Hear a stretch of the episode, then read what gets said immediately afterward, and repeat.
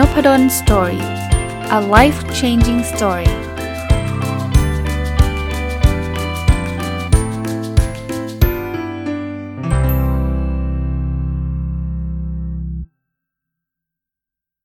สวัสดีครับ ยินดีต้อนรับเข้าสู่นพดลสตอรี่พอดแคสต์นะครับ วันนี้หยิบหนังสืออีกเล่มหนึ่งที่เพิ่งออกมาเร็วๆนี้นะครับ อยากจะมารีวิวนะหนังสือชื่อว่า Social Listening การตลาดแบบฉลาดฟังเสียงลูกค้านะครับ ก็ต้องบอกว่าผมเป็น FC นะครับ ของผู้เขียนคือคุณนัทพลม่วงธรรมนะหรือผมเรียกว่าคุณหนุ่ยจากเพจ การตลาดวันละตอนนะก็เล่มนี้เป็นเล่มล่าสุดของคุณหนุ่ยนะแล้วก็ เป็นเล่มล่าสุดที่ที่ผมได้อ่านจบด้วยสำหรับสำหรับแนวแนวเกี่ยวข้องกับการตลาดที่ใช้ข้อมูลต่างๆนะคุณหนุ่ยก็เป็นผู้เชี่ยวชาญทางด้านนี้นะครับอะผมอ่านจบแล้วมีข้อคิดหรือว่าสิ่งที่ได้ประโยชน์จากเล่มนี้หลายข้อเลย เริ่มต้นก่อนนะโซเชียลลิส t นิ่งคืออะไรก่อนนะเพราะว่าตามชื่อหนังสือนะอธิบายแบบเป็นไม่ได้เป็นผู้เชี่ยวชาญมาก แต่ว่าก็เป็นคนหนึ่งที่เคยได้ใช้โปรแกรมเกี่ยวกับโซเชียลลิส t นิ่งนะ คือโซเชียลแปลว่าสังคม listening แปลว่าฟังนะเดี๋ยวนี้เนี่ยต้องเรียกว่าเรามีอินเทอร์เน็ตตั้งนานแล้วนะ ไม่ใช่เดี๋ยวนี้ตั้งนานแล้ว แต่ถ้าเป็นสมัยก่อนเนี่ย เวลาใครเขาพูดอะไรเกี่ยวกับเราในอินเทอร์เน็ตเนี่ย มันยากที่จะรู้ไง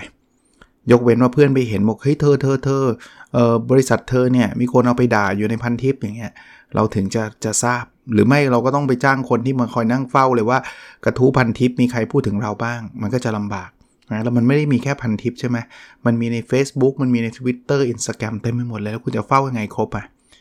มันก็เลยมีบริษัทหลาย ๆ บริษัทเนี่ยเขาก็ตั้งทำโปรแกรมขึ้นมา เพื่อมาดักจับคำที่เป็น keyword เช่นสมมติผมอยากรู้ว่ามีใครสนใจนพดลสตอรี่มากบ้างเนี่ย แทนที่ผมจะมาต้องไปนั่งดู ไล่ดูหรือว่าไปเสิร์ช Google ดูว่ามีใครพูดถึงบ้างเนี่ยถ้าผมใช้โปรแกรม social listening เนี่ย มันจะขึ้นบอกผมเลยว่า มันมีกระทู้นี้พูดถึง มันจะมีโพสต์นี้พูดถึง ปัจจุบันผมใช้ไหมปัจจุบันไม่ได้ใช้นะ แต่ที่ผมบอกผมเคยใช้เพราะว่าเคยมีเจ้าของบริษัทซอฟต์แวร์แห่งหนึ่งแล้วกันนะครับเขาก็บอกว่าอาจารย์อยากให้อาจารย์ลองมาใช้ดูนะครับเขาก็เปิด free account ให้ผมนะครับตอนนั้นก็ลองเล่นดูก็ติดใจนะก็ชอบ แต่ว่าสุดท้ายก็ยังไม่ได้ไม่ได้จริงจัง ถึงขนาดที่จะมา จ่ายเงินแล้วก็ใช้ใช้แบบจริงจัง เหมือนคุณหนุ่ยนะคุณหนุ่ยก็ใช้แบบจริงจังเป็นเป็นผู้เชี่ยวชาญในด้านนี้นะแต่ว่ามันมีประโยชน์จริง ๆ นะครับ อย่างผมผมยกอีกหนึ่งตัวอย่างแล้วกัน แล้วก่อนไปที่จะไปรีวิวเรื่องนี้เนี่ยคือว่าส่วนตัวผมเนี่ยมันจะมีบางบางตอนเนี่ย ผมรู้สึกว่าเฮ้ยทำไมคนฟังพอดแคสต์ผมผิดสังเกตเลย คือจำนวนดาวน์โหลดมันแบบพุ่งปี๊ดเลย แต่ถ้าผมมี social listening เนี่ยผม search นิดเดียวผมก็เจอแล้วว่า อาจจะมีเพจดัง ๆ บางเพจอะเอาพอดแคสต์ตอนนั้นไปแชร์คนก็ฟังกันเต็มเลย แต่ตอนนี้ไม่รู้ตอนนี้ก็เลยเดาเอาว่ามันต้องมีใครสักคนเนี่ยที่ไปแชร์แล้วคนนั้นเป็นอินฟลูเอนเซอร์เป็นคนดังนะเคยมีโพสต์ในนพดลสตอรี่เนี่ยอยู่ดีๆหู reach สูงมากเลย แล้วเผอิญผมก็ไม่แน่ใจ ผมก็ไปโพสต์ในโพสต์ส่วนตัวว่าหูวันนี้เขียนบทความเรื่องนี้ทำไมคนอ่านเยอะจังอะไรเงี้ย ก็มีลูกศิษย์ศิษย์เก่านะ ลูกศิษย์เนี่ยเขาบอกว่าอ๋ออาจารย์เพจนี้เขาไปแชร์ครับอาจารย์ก็เพจนั้นคนตามเป็นล้านอะ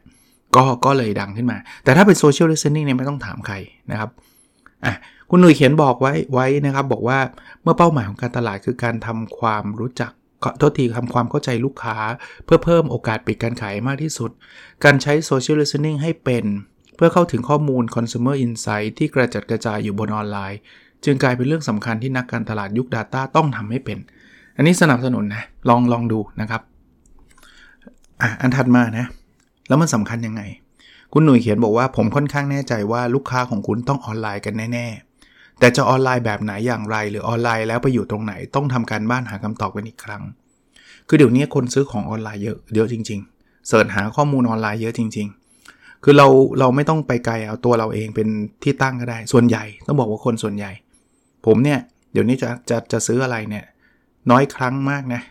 ที่จะแบบขับรถออกไปซื้อข้างนอกอะ่ะเดี๋ยวนี้ต้องเรียกว่า 70-80%เลยก็ได้นะของการซื้อของผมเนี่ยคือการสั่งออนไลน์ จริง ๆ มันอาจจะเกิดขึ้นตั้งแต่ช่วงโควิด ที่เรามีการถูกบังบังคับไกลๆอะ่ะเพราะตอนนั้นเราออกไปไหนก็ไม่ได้นะร้านก็ปิด เราก็สั่งออนไลน์จนกลายเป็นนิสัย สังเกตง่ายๆอย่างอย่างอีกเรื่องหนึ่งเรื่องหนังสือเนี่ยถึงแม้ว่าผมเป็นคนชอบเดินร้านนะ แต่ก็จะบอกสัดส่วนการซื้อหนังสือที่ผ่านการสั่งออนไลน์เนี่ยสูงกว่าการไปร้านหนังสือ เพราะว่ามันสะดวกกว่าเยอะหนังสือคือหนังสือนะครับเพราะฉะนั้นเนี่ยก็ก็ต้องบอกว่าถ้าจะทำธุรกิจแล้วละทิ้งออนไลน์ไปเนี่ยผมว่า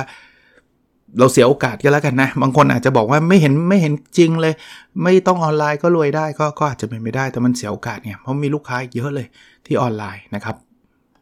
คราวนี้คุณหนุ่ยก็บอก เอาง่ายๆ คุณหนุ่ยเขาเปิดคอร์สสอนเรื่องนี้ด้วย แล้วเขาก็เอาสิ่งที่อยู่ในคอร์สเนี่ยเขียนเป็นหนังสือเนี่ยมี 8 ขั้นตอนการทำงานกับ Social Listening Tool Tool ก็คือซอฟต์แวร์เครื่องมือนะครับ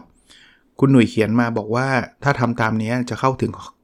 Consumer Insight จริง ๆ ได้ไม่ยากอะมาดูทีละขั้นตอนกัน ขั้นตอนแรกนะ คือ research keyword เลือกคำที่ใช่ที่สะท้อนถึงประเด็นที่อยากรู้ อันนี้อย่างแรกก่อนเลย ว่าคุณอยากรู้เรื่องไหน คุณอยากรู้ว่าเขาจะพูดถึงอะไรหรือใคร อย่างอย่างคุณหนุ่ยเนี่ยชื่อนัทพลม่วงธรรมเนี่ย คุณหนุ่ยก็เสิร์ชชื่อตัวเองก็จะบูพูดเลย แต่ว่ามันไม่ได้แค่ง่าย ๆ แบบนั้นนะ บางคนเนี่ยเขาสะกดผิด อย่างนัทพลม่วงธรรมเนี่ย บางคนก็บอกว่านัทพลม่วงม่วงคำอะเขาอาจจะมีการสะกดผิด รู้ได้ยังไงก็ชื่อตัวเองอะ่ะ บางทีเขาก็ก็ต้องเดาก็ต้องรู้ อย่างนพดลสตอรี่เนี่ยผมมั่นใจมีคนสะกดผิด ชื่อผมง่ายๆนะ ถ้าใช้เป็นภาษาไทยเนี่ยรับรองสะกดผิด เพราะปกติคนส่วนใหญ่นพดลจะเขียนนอนหนูพอผ่านดอเด็กรอลิง แต่ชื่อผมว่านอนหนูพอสำเภาดอเด็กรอลิง แต่ถ้าเกิดผมอยากจะหา ผมอาจจะต้องพิมพ์ทั้งสองคำเข้าไป ทั้งนอนหนูพอสำเพาดอเด็กลอลิง และนอนหนูพอพานดอเด็กลอลิงทำไมเพราะว่ามีคนสะกดผิดหรืออย่างชื่อภาษาอังกฤษนพดลสตอรี่เนี่ย จริง ๆ มันชื่อ N O P A D O L apostrophe S แล้วก็ S T O R Y แต่บางคนเวลา search เขาก็ไม่รู้นี่นพดลภาษาอังกฤษสะกดไง เขาก็อาจจะมี N O W P A D O L D O N มั่งอะไรเงี้ย เราใส่ keyword พวกนั้นไปได้นะครับ เราจะได้เห็นว่าบางทีเขาหมายถึงเรานั่นแหละ เพียงแต่เขาแค่สะกดผิด มาถึงขั้นตอนที่ 2 นะ collecting data นะ ตั้งค่าคีย์เวิร์ดที่ใช่เพื่อให้ระบบวิ่งไปเก็บ Data ในหนังสือเนี่ยเขาจะมีรายละเอียดเลย ว่าจะต้องมีการเซตยังไงตั้งยังไง ก็มีแนะนำ tool หรือเครื่องมือซอฟต์แวร์ 2 ตัวนะครับ ก็ไม่ได้แปลว่าตัวใดดีกว่าตัวใดนะ จริงๆ จะจะมากกว่า 2 นี้ก็ได้ แต่ว่าคุณหนุ่ยก็ใช้ 2 ตัวนี้เป็นหลัก ก็ลองลองไปหาดูได้วิธีการใส่ข้อมูล ตั้งค่าคีย์เวิร์ดยังไง สอนแบบจับมือทำเลยฮะ มีหน้าจอขึ้นมาให้ดูเลยคลิกคลิกคลิกยังไง ขั้นตอนที่ 3 clean data นะ cleaning data เนี่ยคือการตัด data ที่ไม่เกี่ยวออก คือเขาคุณหน่วยบอกว่าขั้นตอนนี้โหดสุดในการทำ data เลย แต่ต้องทำนะ เพราะว่า เคยได้ยินคำนี้ไหม garbage in garbage out garbage แปลว่าอะไรขยะ ขยะเข้ามาขยะก็ออกไปนะครับทำไมอะ เพราะว่าบางอย่างเนี่ยเวลาเราเดี๋ยวเดี๋ยวผมจะมีตัวอย่างรายละเอียดให้ดูนะด้วยนะในหนังสือเขาเขียนไว้นะ แต่ถ้าเกิดเราไม่เขี่ยขยะออกเนี่ยบางทีคำพูดบางคำเนี่ยหรือหรือโพสต์บางโพสต์เนี่ยมันไม่ได้เกี่ยวข้องอะมันเป็นคีย์เวิร์ดที่ที่คนละเรื่องอะนะครับเข้ามาแล้วมันทำให้เราวิเคราะห์ผิดนะขั้นตอนที่4นะ conversation analysis วิเคราะห์โพสต์หรือบทสนทนานะครับพอเราตัด clean data หรือตัดข้อมูลที่ไม่เกี่ยวข้องแล้ว คราวนี้เราจะเห็นเห็นรูปแบบว่าเอ๊ะคนพูดถึงเราแบบไหน อย่างอย่างเช่นเขาพูดถึง call center เนี่ยเอ๊ะเขาชอบ call center หรือว่าเขาบ่น call center ไม่พอใจที่รอสายนานหรือเปล่านะ อันที่ 5 นะ categorize data จัดหมวดหมู่ data คือการติดแท็กเข้าใจคำว่าแท็กไหมคือหมวดหมู่นั่นแหละนะครับ ว่าเออสมมุติว่าเขาพูดถึง call center เนี่ย อาจจะติดแท็กว่ามีรอสายนานนะครับ อย่างนี้เป็นเรื่องเดียวกันคือเขาบ่นเรื่องการรอสายนะครับ หรือว่าจะบ่นเรื่องของมารยาทของคนตอบนะเพราะฉะนั้นจัดกลุ่มจัดกลุ่มเราจะได้หาวิธีการแก้ไขได้ อันที่ 6 ขั้นตอนที่ 6 คือ data visualization คือเปลี่ยนข้อมูลเป็นภาพเพื่อง่ายต่อการทำความเข้าใจ คือคือถ้าเกิดเป็นข้อมูลเป็นเทคล้วนๆเนี่ยคนก็ยังดูยาก อันนี้ก็มีการทำกราฟกราฟพายกราฟอะไรต่างๆนะครับเพื่อทำให้เห็นว่า อ๋อ ปัญหาเกี่ยวกับรอสายหน้าเนี่ยมีกี่นาที กี่ชั่วโมง หรือว่ามีคนกี่คนที่บน่น อันที่ 7 summary insight สรุปประเด็นทาง Data ทั้งหมด ก็คือเราเห็น Data Visualization เมื่อกี้แล้วนะ ขั้นตอนเมื่อกี้เนี่ยทำกราฟทำอะไรแล้วเนี่ย ก็สรุปว่าตกลงแล้วอะมันมีประเด็นอะไรบ้างนะครับ สุดท้าย strategy or recommendation สิ่งสำคัญที่ควรทำต่อจากนี้ เห็นแล้วยังไงฮะ มีมีการนำเสนอว่าควรทำอะไรยังไง กลยุทธ์ที่เราจะวางต่อไปเป็นยังไง แต่เป็นเป็นกลยุทธ์ที่หลุดออกมาจากข้อมูล มันไม่ได้เป็นกลยุทธ์ที่อยู่ดีๆ นั่งเทียนเขียนขึ้นมาเฉยนะครับ อันนี้คือ 8 ขั้นตอนหลัก คราวนี้เจาะลึก แต่แต่คงไม่ได้เจาะขนาดที่ว่าจะมานั่งบอกว่าสกรีนนี้กดยังไงนะในในพอดแคสต์พูดแบบนั้นยากนะ แนะนำไปหาหนังสืออ่าน แต่ว่าเอาทีละเรื่องนะ ขั้นตอนแรกคือ Research Keyword ใช่ไหมนะครับ คุณหนุ่ยเขียนบอกว่าการทำ Research Keyword นั้นสำคัญมากนะ ต้องเลือกให้ดี ให้ได้โพสต์ที่น่าจะเกี่ยวข้องกับบริบทที่อยากรู้มากที่สุด คราวนี้ถ้าเกิดใส่คำกว้างไปเนี่ยมันจะมี Data เยอะมากมาย ซึ่ง ซึ่งมันอาจจะไม่เกี่ยวข้องก็ได้ แล้วเราจะเหนื่อยในการ clean data นะเพราะนั้นต้องใส่ก็ไม่แคบไปไม่กว้างเกินไป มาถึงทิปเล็ก ๆ น้อยๆของขั้นตอนที่ 2 คือการ collect data ตั้งค่าแคมเปญเพื่อเก็บ data ที่ต้องการ อันนี้คือการใช้เครื่องมือนะหลักการคืออย่างนี้ฮะ หลักใหญ่ใจความของหนังสือเล่มนี้คือการสอนหลักการใช้ social listening กับเครื่องมือ โดยไม่มีข้อจำกัด ให้คุณประยุกต์ใช้ต่อยอดหา consumer insight จาก data ด้วยตัวเอง คือคือเขามีเครื่องมือให้ แต่ว่าเครื่องมือมันแค่ช่วย คือแทนที่เราจะต้องไปนั่งแบบเปิดเว็บทุกเว็บอะนึกออกไหมฮะเรามานั่งนับว่ามันมีใครพูดถึงเราบ้างอันนี้เครื่องมือมันทำให้ มันก็เร็วหน่อยนะครับ แต่ว่าสุดท้ายเนี่ยเราต้องไปต่อยอดนะคือคือหลักการเนี่ยมันมีข้อมูลมันมีละในการใส่คีย์เวิร์ดเนี่ยเขาก็มีหลักการอันนี้เพิ่มเติมเจาะลึกไปด้วยนะครับ ที่เขาบอกว่าบางทีไม่รู้จะใส่คีย์เวิร์ดยังไงเนี่ยบอกถ้าคิดไม่ออกว่าใช้คีย์เวิร์ดไหน หรือคำว่าอะไรหยิบเอาหลักการ4 level keyword ไปใช้ รับรองมี Data ให้ทำงานต่ออย่างแน่นอน 4 level keyword มีอะไรบ้าง อันแรกนะ level 1นะเขาบอกว่าชื่อแบรนด์เรากับชื่อแบรนด์คู่แข่ง อันนี้ใส่เข้าไปเลยนพดล Story ใส่เข้าไปเลย หรืออันอื่น สมมุติว่าแบรนด์ไนกี้ใส่เข้าไปอาจจะมีแบรนด์ปูม่าแบรนด์อะไรดี Adidas อย่างเงี้ยใส่เข้าไปได้เลยนะครับ คราวนี้มาคีย์เวิร์ดที่ 2 นะ เป็น category คือคำเรียกสินค้าหรือบริการของเรานะครับถ้าเมื่อกี้คีย์เวิร์ดที่ 1 เป็น Nike ใช่ไหมหรือ Adidas อะไรเงี้ยใช่ไหมคีย์เวิร์ดที่ 2 จะเป็นรองเท้าวิ่งอย่างเงี้ย มันเป็น category ที่ใหญ่ขึ้นมา บางทีแบรนด์เนี่ยใส่เข้าไปเนี่ยมันน้อยไงมันโดยเพราะแบรนด์เราไม่ได้ใหญ่โตอะไรเนี่ยอาจจะต้องขยับเป็นคีย์เวิร์ดที่ 2 คือรองเท้าวิ่งรองเท้าออกกำลังกายนะครับอะคีย์เวิร์ดเลเวล3นะเป็น context หรือคำบริบทที่เหมาะกับสินค้าหรือบริการของเรา เมื่อกี้แบรนด์อันแรกเป็นแบรนด์ใช่ไหม Nike Adidas อันที่ 2 อาจจะเป็นรองเท้าวิ่งรองเท้าออกกำลังกายคีย์เวิร์ดที่3เนี่ยอาจจะเจาะลงไปในบริบท เช่นเออะไรดีล่ะ วิ่งเพื่อจบมาราธอนอ่าอย่างเงี้ยหรือว่าเพื่อรักษาสุขภาพ เพราะคนวิ่ง 2 แบบนี้ไม่เหมือนกันนะนะเราเราจะเน้นกลุ่มไหนนะเราจะเน้นกลุ่มแบบอยากวิ่งมาราธอนก็อีกกลุ่มหนึ่งกลุ่มที่แบบเขาแค่วิ่งชิวๆวิ่งออกกำลังกายอะไรเงี้ยก็อีกกลุ่มหนึ่งนะครับ สุดท้ายคีย์เวิร์ดเลเวล4นะ creativity มีไอเดียแล้วไม่แน่ใจว่าจะ work ไหมลองเช็ค Data ดูนะครับ เช่นถ้าเมื่อกี้อันนี้ผมต่อยอดเองนะในในหนังสือเขาไม่ได้พูดถึงเรื่องรองเท้านะ ผมก็ผมก็อ่านแล้วผมก็ลองต่อยอดดู เช่น คุณอาจจะอยากรู้รองเท้าที่นำเข้าจากจีนอย่างเงี้ยเออมันอาจจะไม่มีเราอยากทดลองไงนะครับ หรือหรือสวนกระแสรองเท้าที่เออ แพงที่สุดคนอาจจะชอบแบบรองเท้าแพงๆก็ได้นะ หรืออะไรอย่างเงี้ยนะครับ ก็ลองดูนะครับเป็น4เลเวลนะครับ4ระดับของคีย์เวิร์ดนะหนังสือมีรายละเอียดเยอะเลย มีตัวอย่างชัดเจนด้วย คราวนี้ในหนังสือยังพูดถึงไอ้พวก privacy policy แปลว่าบางอย่างเนี่ยมันเป็นเรื่องของข้อมูลส่วนบุคคล ถึงแม้ว่าเราจะมีโปรแกรมโปรแกรมมันก็เข้าไปจับข้อมูลแบบนั้นไม่ได้นะครับ คุณหนุ่ยเขียนบอกว่า social listening จะสามารถดึง Data จากโพสต์ที่แพลตฟอร์มต่างๆ อนุญาตให้เข้าถึงได้เท่านั้น ซึ่งแต่ละแพลตฟอร์มจะมีเงื่อนไขที่แตกต่างกัน ตามนโยบายที่แตกต่างกันไป ถ้าเป็นแต่ก่อนเนี่ยมันง่ายนะ คือคนเราไม่ค่อยซีเรียสเรื่องนี้ แต่ว่าพอตอนหลังบริษัทพวกอย่าง Facebook อย่างอย่างหลายบริษัทเนี่ยถูกฟ้องไงเขาก็จะแบบปิดเลย โพสต์ที่เป็นโพสต์ส่วนตัวเนี่ยคุณเข้าไปไม่ไม่ได้นะครับ เพราะฉะนั้นเนี่ยก็เราก็จะไม่รู้แปลว่าไอ้ข้อมูลที่เราได้มาเนี่ยไม่ใช่ข้อมูลทั้งหมดนะเพราะมันจะมีข้อมูลส่วนตัวที่บางคนอาจจะแชร์ให้เพื่อนดูเฉยๆอย่างเงี้ย อันนี้เราเข้าไม่ถึงอะมาถัดมาคือเรื่องของการ clean cleansing data คือการทำให้ Data ที่ที่เข้ามาเนี่ยอันที่ไม่เกี่ยวข้องแล้วก็กำจัดมันออกไป เขาบอกว่าหลักการทำ cleansing data นั้นง่ายนิดเดียว อ่านประเมินลบทำซ้ำเรื่อยๆ จนครบทั้งหมด อันนี้คืองานถึกงานอึด เพราะฉะนั้นถ้าเกิดคุณใช้คีย์เวิร์ดแบบ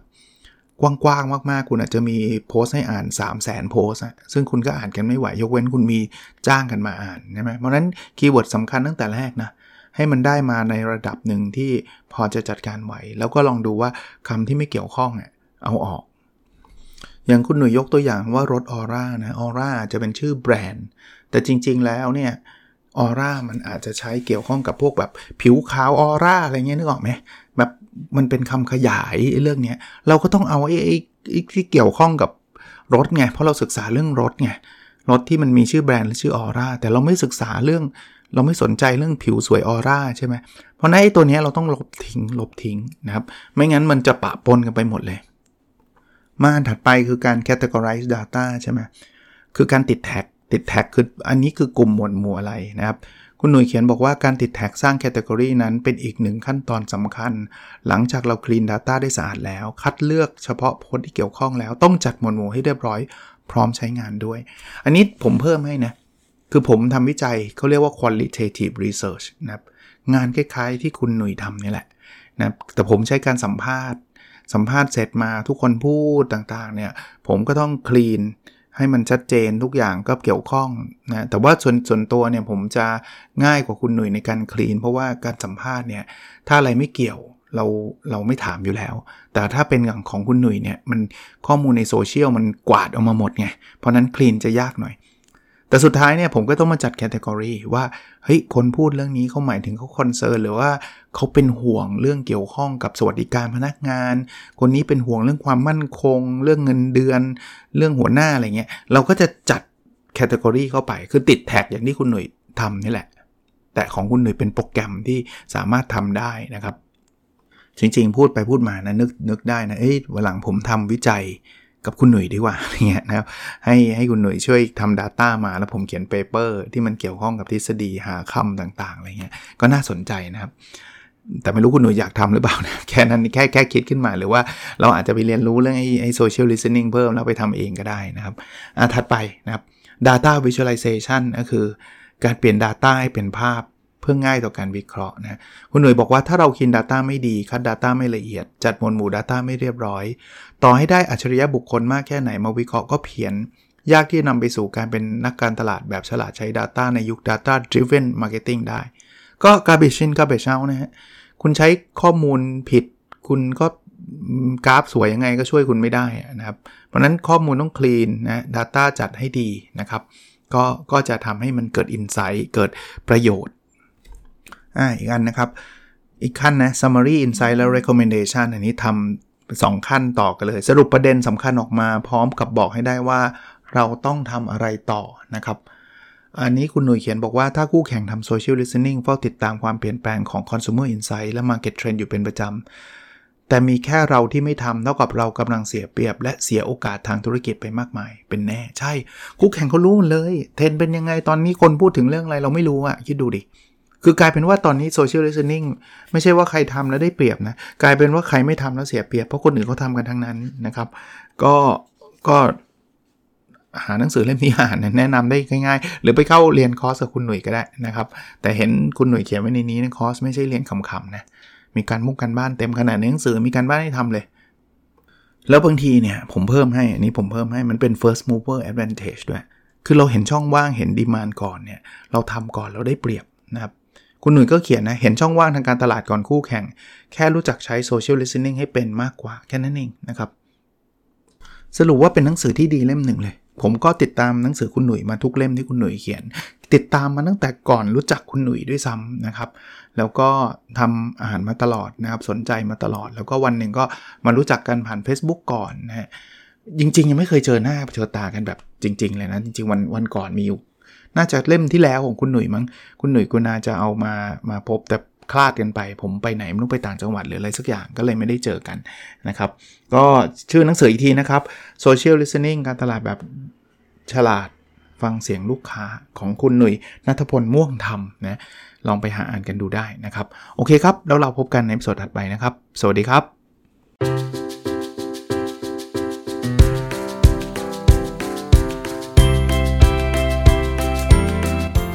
n o p a d o n Story a life changing story